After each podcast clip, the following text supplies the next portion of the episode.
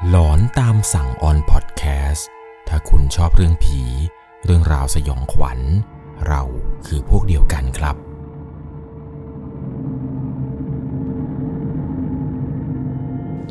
สวัสดีครับทุกๆคนครับ ขอต้อนรับเข้าสู่หลอนตามสั่ง อยู่กับผมครับ 1 1 LC ตอนสมัยผมเด็กๆนะครับ ผมจำภาพภาพหนึ่งได้ว่าผมเนี่ย เคยให้อาหารช้าง เป็นช้างตัวเล็กๆ ตัวแบบตัวไม่ใหญ่มาก ผมจำภาพได้ว่าผมเนี่ยให้อ้อยช้างตัวนั้นไป แล้วผมก็คิดครับว่าทำไมเขาถึงพาช้างเนี่ยมาเดินเล่ร่อนไปทั่วได้ขนาดนี้ แล้วกลางค่ำกลางคืนเนี่ยเขานอนที่ไหน ช้างจะอยู่ยังไงอะไรยังไง เรื่องราวต่างๆนี่ครับ มันเป็นความทรงจำในวัยเด็กของผมจนกระทั่งผมได้อ่านเรื่องราวเรื่องหนึ่งที่ผู้ฟังทางบ้านเนี่ยส่งเรื่องราวสยองขวัญเข้ามา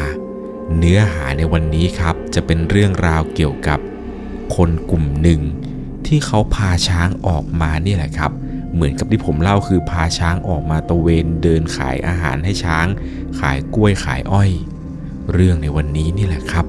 มันเป็นเรื่องสุดสยองขวัญ เมื่อกลุ่มคาราวานช้างกลุ่มนี้ครับ เขาเดันไปเจอ หมู่บ้านปริศนา ต้องบอกเลยครับว่าเรื่องราวเรื่องนี้เนี่ย ทำเอาผมขนลุกเลยแหละครับ เมื่อตอนที่ได้อ่านเรื่องราวตอนแรก บอกตามตรงครับ ไม่คิดเลยว่า เรื่องราวอะไรต่างๆ มันจะเป็นเหตุการณ์ที่เกิดขึ้นจริงเมื่อประมาณ 20 กว่าปีก่อน โดยเรื่องราวที่ผมจะเล่าให้ฟังครับ ก่อนจะเข้าไปรับชมรับฟังกันนั้น จะต้องใช้วิจารณญาณ ในการรับชมรับฟังกันให้ดีๆ โดยเรื่องราวในวันนี้ครับ ถูกส่งมาจากผู้ฟังทางบ้านท่านหนึ่ง ชื่อว่าคุณไนท์ นามสมมุติ คุณไนท์เนี่ยเดิมทีเป็นคนจังหวัดสุรินทร์ครับ เขาเนี่ยได้รับฟังเรื่องราวเรื่องนี้มาจากคุณแม่ แต่ว่าคุณแม่เนี่ยก็ได้ฟังมาจากน้องสาวแม่อีกทีหนึ่ง เรื่องเนี่ยมันเกิดขึ้นต้องพาทุกคนย้อนกลับไป เมื่อประมาณ 20 กว่าปีที่แล้วเห็นจะได้ ช่วงนั้นเนี่ยน้องสาวของแม่ครับ แต่งงานใหม่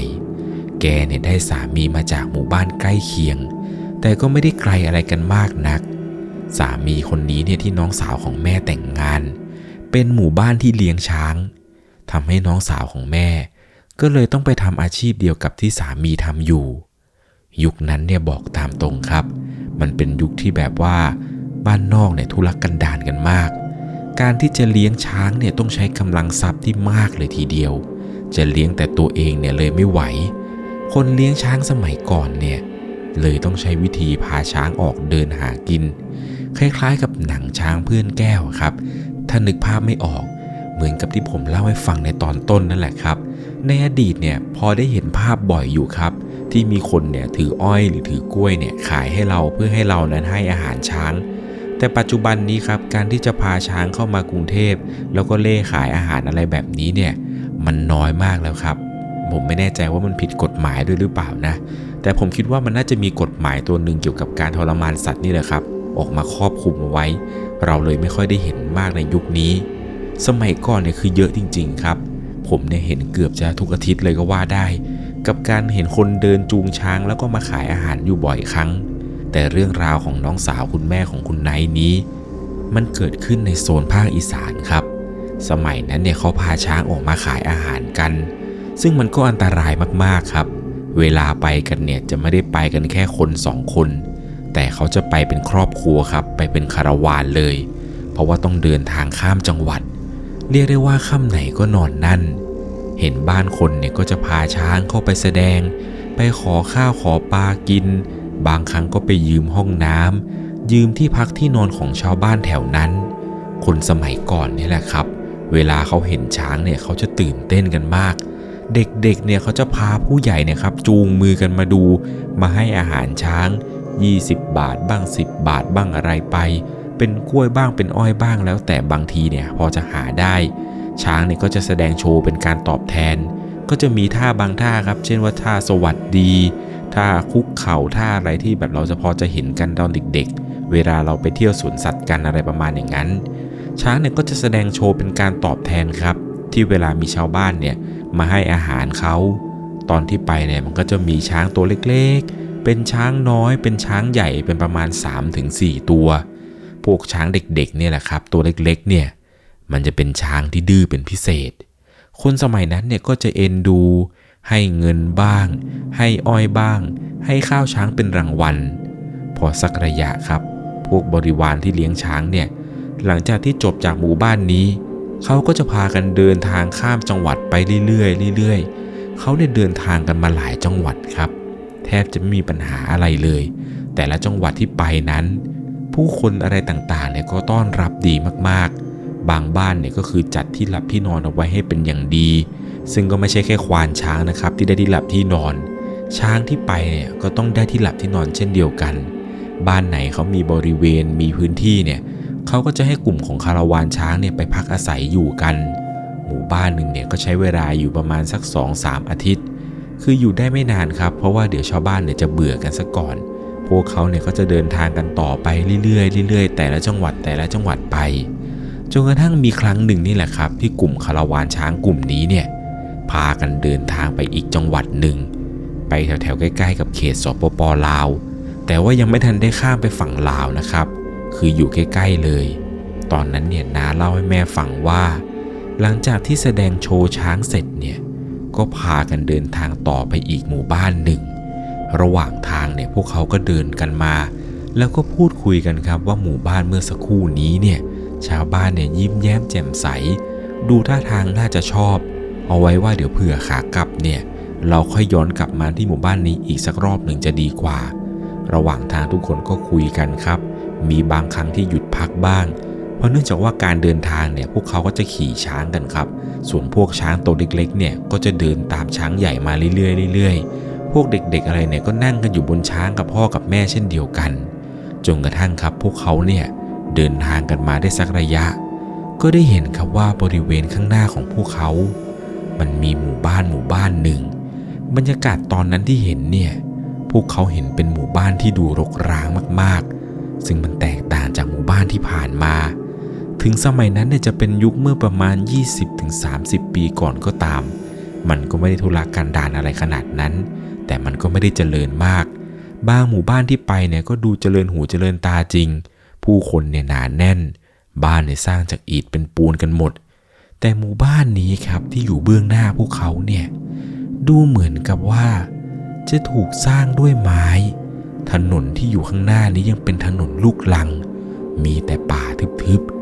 บ้านเนี่ยดูเป็นเรือนไม้โบราณ ราวกับว่าย้อนกลับไปเมื่อประมาณ 60 ปี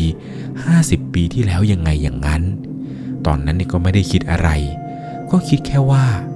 สงสัยน่าจะเป็นหมู่บ้านของพวกชนเผ่า หรือไม่ก็หมู่บ้านที่ยังความเจริญยังมาไม่ถึง คงจะตัดขาดจากโลกภายนอกมั้ง พวกที่เหลือนี่แหละครับ พวกนานาที่เหลือกันนี้ ก็ไม่ได้คิดอะไรมากมาย ก็พากันเดินกันเข้าไปต่อ นกระทั่งกลุ่มช้างของพวกเขาในที่ไปกัน ได้เดินเข้ามาอยู่อยู่ตรงกลางของหมู่บ้าน ผู้คนอะไรต่างๆ เนี่ยดูไม่อินกับการมาของพวกเขาเลยครับ แต่ละคนเนี่ยยืนอยู่แต่ในบ้าน แล้วก็ไม่ได้ตื่นเต้น ดูมึนๆเหมือนไม่สนใจ ไม่แตกตื่น พวกคาราวานช้างในตอนนั้นครับ ก็เลยคุยกันว่า วันนี้เราคงไม่ต้องแสดงช้างมั้ง จะเอาหมู่บ้านนี้แหละเป็นที่พักพิงแทน เพราะดูเวลาตอนนี้เนี่ยมันก็เริ่มใกล้จะค่ำแล้วกะว่าจะใช้ที่นี่นี่แหละครับ เป็นที่พักกัน ไม่ได้แสดงโชว์เหมือนกับหมู่บ้านผ่านๆมา เพราะดูจากการต้อนรับของหมู่บ้านนี้แล้ว ดูไม่เป็นมิตรเลยครับ ผู้คนเนี่ยดูเฉยมือมากๆ ราวกับว่าพวกเขาเนี่ยไม่ได้ตื่นเต้นกับการมาเลย โดยปกติแล้วเนี่ยเวลาไปหมู่บ้านไหน เขาจะเฮฮาเด็กๆจะวิ่งมา แต่นี่มันไม่ใช่เลยครับ แต่ละคนเนี่ยดูไม่สนใจอะไรทั้งนั้น พวกเขาก็เลยพากันเดินกันต่อ ออกจากหมู่บ้านนั้นได้ประมาณ 1 กิโล ก็ได้ไปเห็นครับว่าตรงนั้นเนี่ยมันมีคลองถัดจากคลองไปเนี่ยมันจะมีเถียงนาน้อยๆอยู่หลังหนึ่ง หลังเถียงนานี้ไปอีกเนี่ยจะมีบ้านหลังเล็กๆครับ ซึ่งมันแปลกมากๆ ที่บ้านหลังนี้เนี่ยปลูกอยู่หลังเดียวโดดเดี่ยว แถวนั้นเนี่ยมันรกต้นไม้ก็เยอะ โจรอะไรเนี่ยก็น่าจะชุมเอาเรื่อง แต่ตอนนั้นเนี่ยกลุ่มคาราวานช้างนี่ก็ไม่ได้คิดอะไร ก็กะว่าจะเดินไปดูไปสำรวจกะว่าจะไปขอน้ำขอข้าวกินนี่แหละครับ เพราะว่าคนในหมู่บ้านเนี่ยดูไม่ค่อยต้อนรับพวกเขา เห็นบ้านหลังนี้นี่แหละครับ ตั้งอยู่ เลยกะว่าจะไปขอน้ำขอข้าวให้ช้าง ให้ควานช้างเนี่ยได้กินกันหน่อย ช่วงนั้นเนี่ยมันก็เริ่มเย็นแล้ว จังหวะที่กำลังเดินไปบ้านหลังนั้นกัน อยู่ดีๆ มันก็มีชายแก่มาจากไหนไม่รู้ครับ เดินดุ่มๆมาหาพวกเขา กลุ่มพวกเขาตอนนั้นเนี่ยบอกตามตรงว่าไม่ได้สังเกตเหมือนกันครับ ว่าชายแก่คนนี้เนี่ยเดินมาจากทิศทางใด แต่ว่าอยู่ดีๆ แกก็พูดขึ้นมาประมาณว่า ซุ่มสูสิไปอย่างทางนั้น มันบ่แม่นทางคนปกติเขาเดินไป สู้พากันมาแต่ไสเป็นผู้ใดบรู้ติทางที่คนเขาบ่ผ่านกันดอก ตอนนั้นเนี่ยพวกนาพวกคาราวานเนี่ยครับต่างตกใจกัน ก็เลยถามครับว่าออขอโทษครับ พวกผมมาแต่ทางอีสานใต้ พาช้างมาขอข้าวขอปลากัน มือนี้บ่มีหมองพักพิง เลยต้องมาอาศัยตรงนี้นี่แหละครับสิเดินทางต่อก็แปลกๆอยู่ เพราะมันใกล้ค่ำแล้ว เจ้าขอนอนบ้านคนเนี่ยก็ไม่อยากรบกวนชาวบ้านละแวกนั้น ก็เลยจำใจมาอยู่แถวนี้นี่แหละครับ พอลุงคนนั้นครับได้ยิน สีหน้าแกดูเปลี่ยนไปเลยแหละครับ แล้วแกก็ถอนหายใจเสียงดังเฮ้อสูเสียเอาชีวิตมาทิ้งกันตรงนี้แล้ว ดูแบบว่าน่าสงสารพวกเขามากเลยครับ แต่ลุงคนนี้แกก็ไม่ได้ทำอะไรนะครับ แกก็เลยบอกว่า เอาอย่างนี้ พวกผู้ชายเนี่ยมามาตรงนี้กันให้หมดเลย มาหาแก หลังจากนั้นเนี่ยแกก็พาเดินไปบ้านแกครับ ไปเอาของที่แกพอจะมีติดตัวไว้ แกว่าอยู่หมู่บ้านนี้เนี่ย ถ้าไม่มีของติดตัวเนี่ย น่าจะไม่รอดกลับอย่างแน่นอน แกก็พูดประมาณว่า ถ้าเกิดมาอยู่ที่นี่ไม่มีของติดตัวเนี่ย ก็ซ้ำว่าอยู่ไปรอมื้อตาย แกก็เลยให้ของดีครับกับพวกผู้ชายเอาไว้ และก็กำชับว่า อย่าบอกพวกผู้หญิงเด้อ เดี๋ยวเพื่อนสิกลัวเอาลุงเนี่ยบอกว่าให้เอาทรายนี่แหละครับ ที่แกยื่นให้เนี่ย เอาไปโรยรอบๆเถียงนาเอาไว้ ท่องคาถาที่แกจดให้ โรยสามครั้งซ้อนๆกัน แล้วก็อย่าผูกช้างไว้ไกลเถียงนาเด็ดขาด เอาทรายไปโรยรอบๆเอาไว้ที่ช้างนอนด้วยก็จะยิ่งดี ผูกช้างเอาไว้ให้แน่นๆ อย่าให้ช้างหลุดออกจากทรายนี้เด็ดขาด ตกกลางคืน ย้ำเลยว่า ห้ามออกจากเถียงนา ถ้าปวดขี้หรือปวดเยี่ยวเนี่ยหามุมหลบทำธุระตรงนั้น และสิ่งสำคัญคือ อย่าเปิดไฟ ใครมีไฟฉายปิดเอาไว้ ใครมีตะเกียงอย่าจุด ให้ผู้ชายเนี่ยนอนรอบๆริมเถียงนา ผู้หญิงนอนในวงข้างใน ตอนนอน เก็บเท้า เก็บมือให้ดีๆ อย่าให้โผล่ออกจากเถียงนา เพราะเถียงนาตรงนั้นเนี่ยมันจะโล่งมากๆ ข้างหลังเถียงนามันจะมีบ้านคนอยู่หนึ่งหลัง แต่ตอนที่กลุ่มคาราวานช้างเนี่ยแหละครับ มากัน เห็นแล้วล่ะครับว่าตั้งแต่บ่ายเนี่ย บ้านนั้นเนี่ยดูเหมือนกับจะไม่มีใครอยู่ ลุงแกกำชับเอาไว้เลยครับว่า อย่าเดินไปบ้านหลังนั้นเด็ดขาดพอตกเย็นมาครับ พวกผู้ชายเนี่ยได้ของดีมาเสร็จปุ๊บเนี่ยก็เรียกพวกผู้หญิงเรียกเมียตัวเองเนี่ยให้ขึ้นไปอยู่บนเถียงนา จัดการทำธุระให้เสร็จเรียบร้อย พากันนอนขดกันครับ อย่านอนกินที่เพื่อน พวกผู้ชายตอนนั้นเนี่ยก็ต่างเอาทรายครับ มาโรย แล้วก็โรยฝุ่นที่ลุงคนนั้นเนี่ยให้มา จนมันเริ่มเป็นเหมือนเป็นคันนะครับ เป็นคันดิน เป็นคันทรายนี่แหละครับ อยู่รอบเถียงนา แล้วก็ล้อมรอบช้างพวกเขาเอาไว้ด้วยครับ หลังจากที่เสร็จปุ๊บเนี่ยพระอาทิตย์ก็เริ่มที่จะตกดิน มันเริ่มมืดแล้วครับ ตอนนั้นเนี่ยกลุ่มผู้ชายก็รีบพากันกระโดดขึ้นมาบนเถียงนา ผู้หญิงก็ถามครับว่าทำไปทำไม เอาทรายไปโรยล้อมรอบไว้กันทำไมเนี่ย ตอนนั้นเนี่ยเริ่มใจคอไม่ค่อยดีเท่าไหร่ แต่พวกผู้ชายนี่แหละครับ ก็บอกว่าบอกไม่ได้ เอาหน้า เดี๋ยวบอกไปเนี่ยก็จะวุ่นวายแตกตื่นกันไปหมด ไม่ไม่ไม่ไม่ช่างมันเถอะ นอนนอนนอนนอนด้วยความที่ว่าช่วงนั้นนี่แหละครับ มันเป็นช่วงหน้าร้อน ยุงเนี่ยก็เยอะมาก คืนนั้นเนี่ยนั่งตบยุงกันทั้งแต่ทั้งคืน ก็นั่งอยู่ในวงกันนั่นแหละครับ แต่พวกผู้หญิงเนี่ยก็เลยสงสัยว่า แล้วนั่งมืดๆเนี่ยทำไมไม่เปิดไฟกัน จะปิดไฟไว้ทำไม อย่างน้อยๆเนี่ยสมกองไฟก็ยังดี คนผ่านไปผ่านนาเขาจะได้รู้ว่าตรงนี้เนี่ยมีคนอยู่ มานั่งมืดๆกันทำไมเนี่ย แต่พวกผู้ชายตอนนั้นเนี่ยก็ไม่มีใครพูดอะไรครับ เพราะเนื่องจากว่าลุงคนนั้นเนี่ยกำชับเอาไว้แล้ว พวกผู้ชายก็เลยบอกว่าเดี๋ยวพรุ่งนี้ค่อยเล่าให้ฟัง พอถึงเวลาช่วงประมาณ3-4ถึงทุ่มครับ บรรยากาศเนี่ยเริ่มหนาว หนาวมากทั้งที่ตอนนี้นี่มันเป็นหน้าร้อน แถวนั้นเนี่ยจะได้ยินเสียงเหมือนกับพวกมแมลงร้อง สักพักเดียวนั่นแหละครับ เสียงมแมลง เสียงอะไรต่างๆเนี่ยมันก็ค่อยๆเงียบ ค่อยๆเหมือนกับว่ามีใครเนี่ยเบาเสียงมันลง จนทุกอย่างตอนนั้นนี่มันเงียบสงัด ช้างเนี่ยจากที่นอนกันอยู่นิ่งๆ มันเริ่มมีปฏิกิริยาแปลกๆ อยู่ดีๆครับ ช้างแต่ละเชือกเนี่ยมันเริ่มกระวนกระวาย หูเนี่ยตั้งชัน เหมือนรู้สึกได้ถึงอะไรบางอย่าง จังหวะนั้นครับ พวกเขาเนี่ยที่นั่งกันอยู่ในเถียงนา ได้ยินเสียง เป็นเสียงที่ดังมาจากบ้านหลังนั้นที่มันอยู่ไม่ไกลกันนัก ห่างจากเถียงนาไปประมาณ 30 เมตรเห็นจะได้ แล้วก็ได้ยินเสียงเหมือนกับเสียงคนพูดกันประมาณว่าปาดพากันมาให้กินถึงที่เลยวะพาช้างใหญ่มานำ กูอยากสิล้มช้างกินเด้เสียงแบบนี้เนี่ยมันกระซิบลอยเข้ามาตามลม คนที่อยู่ในเถียงนาเนี่ยก็เริ่มแปลกใจกันครับ ต่างมองหน้ามองตากัน เริ่มสุบซิบสุบซิบกันครับว่า มีใครได้ยินไหมมีใครได้ยินไหมผู้ผู้หญิงนี่แหละครับ ก็ต่างพากันกอดกันไว้ พวกผู้ชายเนี่ยก็บอกว่าอย่าส่งเสียงดัง อย่าส่งเสียงดัง ตอนนั้นเนี่ยด้วยความที่ว่ากลางวันเนี่ยไม่เห็นมีใครอยู่บ้านหลังนั้น แต่กลางคืนนี่แหละครับ เสียงที่ได้ยินเนี่ย มันเหมือนกับมีเสียงพูดคุย เสียงคนคุยกันดังมาจากบ้านหลังนั้น เสียงคล้ายๆกับคนพูดกันเยอะมากครับ เป็นลักษณะการกระซิบกระซากกันไปมา เพียงแค่ครู่เดียว มันกลับกลายเป็นเสียงเหมือนกับเป็นเสียงฝีเท้าครับ เหยียบดินดังปุ๊บปุ๊บปุ๊บปุ๊บปุ๊บปุ๊บปุ๊บปุ๊บปุ๊บเป็นเสียงเท้าเนี่ยกระทบพื้น เสียงที่ได้ยินเนี่ยมันเป็นเสียงเหมือนกับเป็นคนวิ่ง ที่วิ่งคนเดียวนะครับ เป็นเสียงที่วิ่งแบบเป็นกลุ่มใหญ่ เสียงเนี่ยจะดังคล้ายๆ กับม้าวิ่งเลยครับ ดังกบกบกบปุบปุบปุบปุบมา ตอนนั้นเนี่ยบอกตามตรง ได้ยินแต่เสียง แต่หันไปรอบๆเนี่ยไม่เห็นใครสักคน เสียงเนี่ยยังคงวิ่งใกล้เถียงนา แล้วมันก็เหมือนกับมีเสียงพูดขึ้นมาประมาณว่า เอาทำไมมีกลิ่นคนอยู่ตรงนี้ วิ่งมาดูทำไมไม่เห็นใคร ตอนนั้นนี่อาจจะเป็นเพราะว่าทรายที่โรยบังผู้ผีเอาไว้ กลุ่มของพวกเขานี่แหละครับ ได้แต่นั่งหลับตาปีกัน แล้วก็ฟังดูครับเสียงมันเหมือนกับม้านับสิบตัวเนี่ย วิ่งรอบเถียงนานั้น แต่พวกเขาเนี่ยมั่นใจได้ว่าไอ้เสียงที่ได้ยินเนี่ยมันไม่น่าจะใช่ม้า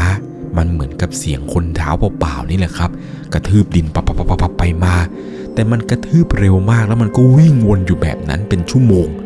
พวกเขาเนี่ยพยายามมองดูที่มาครับว่ามันคือเสียงอะไร เพราะว่าไอ้เสียงเสียงนี่มันวิ่งรอบแล้วก็ดังไปหมด ระหว่างที่ได้ยินเสียงวิ่งนี้ มันก็มีเสียงคนนี่แหละครับ พูดขึ้นมาว่าหายไปใส่กันหมดซุมนี้หายไปใส่สักพักเดียวนั่นแหละครับ พวกเขาเนี่ยเริ่มเห็นบางสิ่งบางอย่างที่ผิดปกติไป เพราะว่ามันมีช้างเชือกหนึ่งครับ หลุดออกไปจากนอกวงที่โรยทรายเอาไว้ ปรากฏว่าช้างตัวนั้นครับ เริ่มมีปฏิกิริยาที่เหมือนกับว่าสัตว์เนี่ยเห็นเหมือนกับอะไรบางอย่างคล้ายๆกับว่ามีอะไรไปรบกวนมันครับ จังหวะนั้นเนี่ยพวกเขาพยายามมองดูช้างเชือกนั้นครับ ว่ามันจะทำอะไร ปฏิกิริยาของช้างตัวนั้นเนี่ยอยู่ดีๆหูมันตั้ง แล้วมันก็ลุกขึ้นครับยืนสายหัวไปสายหัวมา เหมือนมันเห็นอะไรบางอย่างด้วยความที่ว่าช้างตัวนั้นเนี่ยมันมีลูกติดมาด้วย มันน่าจะห่วงลูก ตอนนั้นมันลุกขึ้นทำปฏิกิริยาแบบลำคาญครับ เหมือนกับว่ามันกำลังเจออะไรบางอย่าง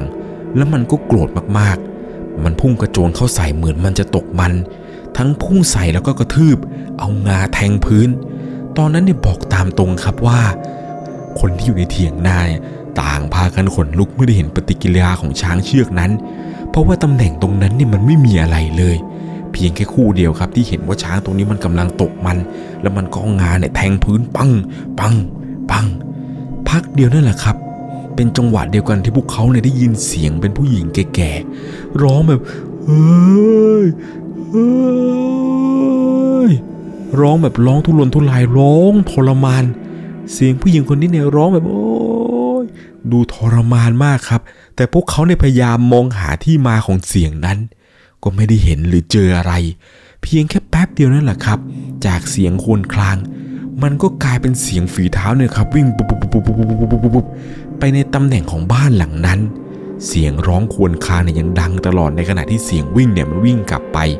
ถ้ามาคนในเถียงนาตอนนั้นเนี่ยใจหายใจคว่ำกันหมด ไม่รู้เหมือนกันครับว่ามันเกิดอะไรขึ้น จังหวะนี้นี่มันสับสนกันหมดเลยครับ เล่นเอาคาราวานช้างเนี่ยไม่ได้หลับไม่ได้นอนกันทั้งคืน ได้แต่นั่งขดกัน ช้างเชือกนั้นเนี่ยที่หลุดไปเนี่ย มันก็ลุกยืน เดินไปเดินมาทั้งคืน เหมือนมันจะรู้ครับว่าถ้ามันนอนเนี่ย คงจะเกิดอะไรไม่ดีกับลูกมันอย่างแน่นอน สัญชาตญาณความเป็นแม่นี่แหละครับ มันห่วงลูกของมันมาก ในค่ำคืนนั้นเนี่ย กลุ่มคาราวานกลุ่มนี้ครับ ยังคงได้ยินเสียงโคลนคาง ร้องแบบเฮ้อ ฮ้อเสียงเนี่ยดังวนไปวนมาตลอดทั้งคืน พวกเขาเนี่ยแทบจะหาที่มาของเสียงไม่เจอเลยแหละครับ ว่ามันดังมาจากไหน จนกระทั่งครับ ในช่วงเวลาที่ฟ้าเนี่ยเริ่มจะค่อยๆ สว่าง พระอาทิตย์เนี่ยเริ่มค่อย ๆขึ้นครับ แต่มันก็ยังคงมีความมืดอยู่ กลุ่มของพวกเขาเนี่ยมองไปตรงบ้านหลังนั้น ก็ได้เห็นครับ ตรงนั้นเนี่ยมันมีคนนับสิบเลยครับ ยืนมองพวกเขาอยู่ ทั้งเด็ก ทั้งผู้ใหญ่ คนแก่ คนหนุ่ม เห็นเป็นเงาดำๆครับ ยืนนับสิบเรียงกันอยู่ตรงนั้น พวกเขาเนี่ยบอกตามตรงเพื่อได้เห็นภาพภาพนั้นเนี่ยทำเอาขนลุกขนพองกันไปหมด ไม่มีใครกล้าลงจากเถียงหน้าเลยสักคน ในค่ำคืนนั้นเนี่ยโชคดีมากที่ไม่มีใครปวดฉี่หรือปวดอึกลางคืนเลย เพราะว่าถ้าลงมาจากเถียงหน้าน่าจะไม่ปลอดภัยอย่างแน่นอน พอเช้ามานี่แหละครับ ทุกคนรีบพากันเก็บข้าวเก็บของ หน้าอะไรเนี่ยก็ไม่ร้าง พอลงมาจากเถียงนาเท่านั้นแหละครับ ในขณะที่กำลังจะเดินไปหาช้างที่ผูกเอาไว้ ปรากฏว่าพวกเขาเนี่ยเห็นเป็นรอยเท้ามนุษย์ครับนับสิบเดินเป็นรอบวงกลมเลยแหละครับ พวกผู้หญิงเนี่ยต่างพากันตกใจมากว่าเมื่อคืนเนี่ยมันเกิดอะไรขึ้น รอยเท้านี่แหละครับ มันวิ่งวน แล้วมันมีที่มาที่ไป ตรงตำแหน่งที่มาของพวกมันเนี่ยเหมือนมันเดินปลายเท้าชี้มาจากทางบ้านหลังนั้น แล้วตำแหน่งของรอยเท้าพวกนี้นี่แหละครับ มันก็ย้อนกลับไปทางที่บ้านหลังนั้น เช่นเดิม พวกคาราวานช้างเนี่ยต่างพากันรีบออกเดินทางกันต่อ แต่ก่อนจะพากันเดินทางต่อ พวกเขาตัดสินใจไปขอบคุณคุณลุงคนนั้นก่อนครับ ถ้าไม่ได้คุณลุงคนนั้นช่วยเอาไว้เนี่ย บอกตามตรงว่าค่ำคืนของพวกเขาเนี่ย มันคงจะเป็นคืนสุดท้ายที่พวกเขานั้น เอาชีวิตมาทิ้งไว้ที่นี่อย่างแน่นอน ตอนไปถึงที่บ้านของคุณลุงครับ ก็ได้ไปถามแกครับว่ามันเกิดอะไรขึ้น เมื่อคืนนี้เนี่ยมันเป็นแบบนี้ลุง คือมันได้ยินเสียงคนวิ่งรอบเถียงนานู่นนี่อะไรกันไป แกก็เล่าให้ฟังประมาณว่าแถวนี้เนี่ยปอบมันเยอะ มันอยู่กันเป็นคณะใหญ่ มันอยู่กันเป็นกลุ่ม ครั้งหนึ่งเนี่ยมันเคยจะมาลองดี มันจะไม่กินตับกินไส้คนในหมู่บ้านนั่นแหละหมู่บ้านที่พวกเองเนี่ยมากัน แต่คนในหมู่บ้านเนี่ยมีวิชาอาคม พวกมันเลยทำอะไรไม่ได้ แล้วก็ตกลงกันว่า พวกที่มีวิชาเนี่ยก็จะไม่ทำร้ายปอบ ส่วนพวกปอบเนี่ยก็จะไม่มาทำร้ายคนในหมู่บ้าน ต่างคนต่างอยู่ ปอบพวกนี้มันน่าจะไม่ได้กินคนมานาน พอมันเจอคนปกติไม่มีวิชาอาคม มันคงจะหน้ามืด ผิดคำที่เคยตกลงกันไว้ มันน่าจะคุมสติไม่อยู่โดยความที่ว่ามันอยากกินคน แต่มันกินไม่ได้ วันนั้นเนี่ยลุงบอกว่าถ้าบังเอิญว่าลุงเนี่ยไม่เดินไปเจอคาราวานกลุ่มนี้ ก็คงไม่รู้นะครับว่ามันจะเกิดอะไรขึ้น ลุงบอกว่าน่าจะเละ จะเกิดอะไรขึ้นเนี่ยก็ไม่รู้ เพราะว่านันไปนอนอยู่ตรงหน้าบ้านของพวกปอบที่กำลังหิวโหยพอดี ตอนนั้นก็ได้มีการขอบคุณคุณลุงนี่แหละครับ ลุงก็ให้น้ำให้ข้าวให้ปลาเพื่อเป็นเสบียงในการเดินทางกันต่อ ประสบการณ์ในครั้งนี้เนี่ยพวกเขาเนี่ยจำไม่มีวันลืมเลยแหละครับ ซึ่งน้องสาวของคุณแม่คุณไนท์เนี่ยก็มาเล่าให้กับคุณแม่ได้รับฟัง ตัวของคุณไนท์เนี่ยก็รับฟังมาจากคุณแม่อีกที ต้องบอกตามตรงเลยครับว่า เรื่องราวอะไรแบบนี้เนี่ยคือมันน่ากลัวจริง ๆ ใครจะไปคิดเหรอครับว่า พาช้างออกไปหากินแท้ๆเกือบจะไม่รอดกันทั้งคาราวานเลย คิดดูนะครับว่าในค่ำคืนนั้นถ้ากลุ่มคาราวานช้างกลุ่มนี้เนี่ยไม่ได้มาเจอคุณลุงเนี่ยจะเกิดอะไรขึ้น ผมเชื่อเลยครับว่าน่าจะเละอย่างแน่นอน ทั้งช้างทั้งคนเนี่ยน่าจะโดนพวกผีปอบเนี่ยกินไส้กันหมด ยังไงแล้วนะครับ เรื่องราวทั้งหมดนี้ที่ผมเล่าให้ฟัง มันก็เป็นเหตุการณ์ที่เกิดขึ้นเมื่อประมาณ 20-30 ปีก่อน จะต้องใช้วิจารณญาณในการรับชมรับฟังกันดีๆ เลยแหละครับ เรื่องราวเรื่องนี้เนี่ยผมให้คะแนน 8 เต็ม 10 เลยครับ มันมีความน่ากลัวตรงที่ว่า กลุ่มของคารวานกลุ่มนี้เนี่ยถ้าไม่ได้เจอคุณลุงนี่แหละครับ ผมเชื่อว่า น่าจะได้เห็นผีปอบนับสิบเนี่ยมาวิ่งลายล้อมอย่างแน่นอน โชคดีมากครับที่เจอคุณลุงคนนั้น หมู่บ้านที่พวกเขาเข้าไปที่เห็นว่าเป็นคนนิ่งๆ เฉยๆเนี่ย ผมคิดว่าน่าจะเป็นหมู่บ้านของคนที่เขามีวิชาอาคมอะไรกัน พวกคนกลุ่มนั้นเนี่ยเขาอาจจะไม่ได้ต้องการดูช้างหรือต้องการเห็นแสงสีเสียงอะไรแบบนี้มาก่อน น่าจะประมาณว่าเขาก็คงระแวงเหมือนกันแหละครับ ที่ได้เห็นคนต่างถิ่นต่างที่เนี่ยเข้ามาในหมู่บ้าน แต่มันก็เป็นอะไรที่แปลกมากๆเลยนะครับ ทีแรกเนี่ยผมคิดว่า หมู่บ้านที่พวกเขาไปถึงกันก่อนที่ว่าจะไปพักกันอยู่ตรงเถียงนาเนี่ย คิดว่าเป็นพวกหมู่บ้านผีสิงหรือหมู่บ้านร้าง แต่ไม่ใช่เลยครับ ที่ไหนได้ มันกลายเป็นหมู่บ้านของคนนี่แหละครับ เพียงแต่ว่าพวกเขาเนี่ยไม่ต้องการให้ใครมาสุกสิง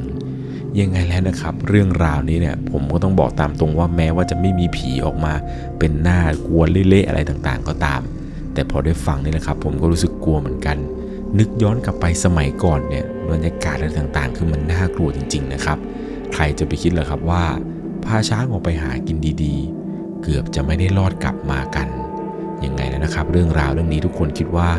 ให้กี่คะแนนกันดีครับ เต็ม 10เนี่ยคุณให้เท่าไหร่ ส่วนผมเนี่ยอย่างผมบอกไปครับ ผมเนี่ยให้ 8 ยังไงนะครับ ทุกคนลองคอมเมนต์บอกผมได้นะครับว่า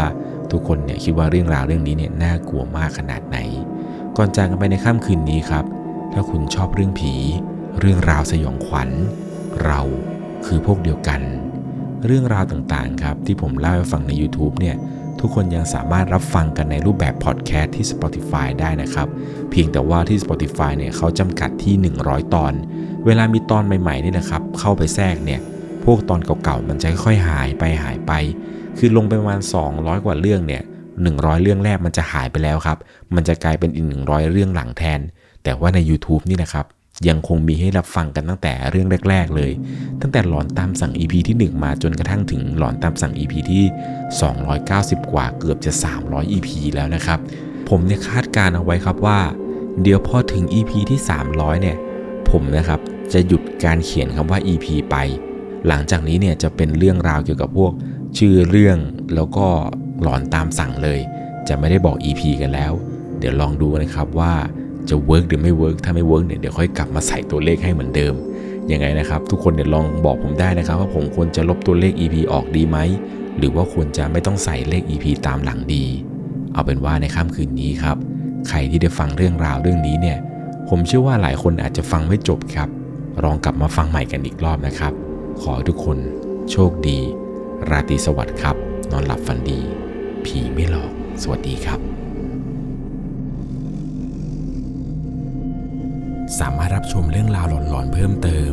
ได้ที่ YouTube c h anel 1 LC ยังมีเรื่องราวหลอนๆที่เกิดขึ้นในบ้านเรา รอให้คุณแนนได้รับชมอยู่นะครับ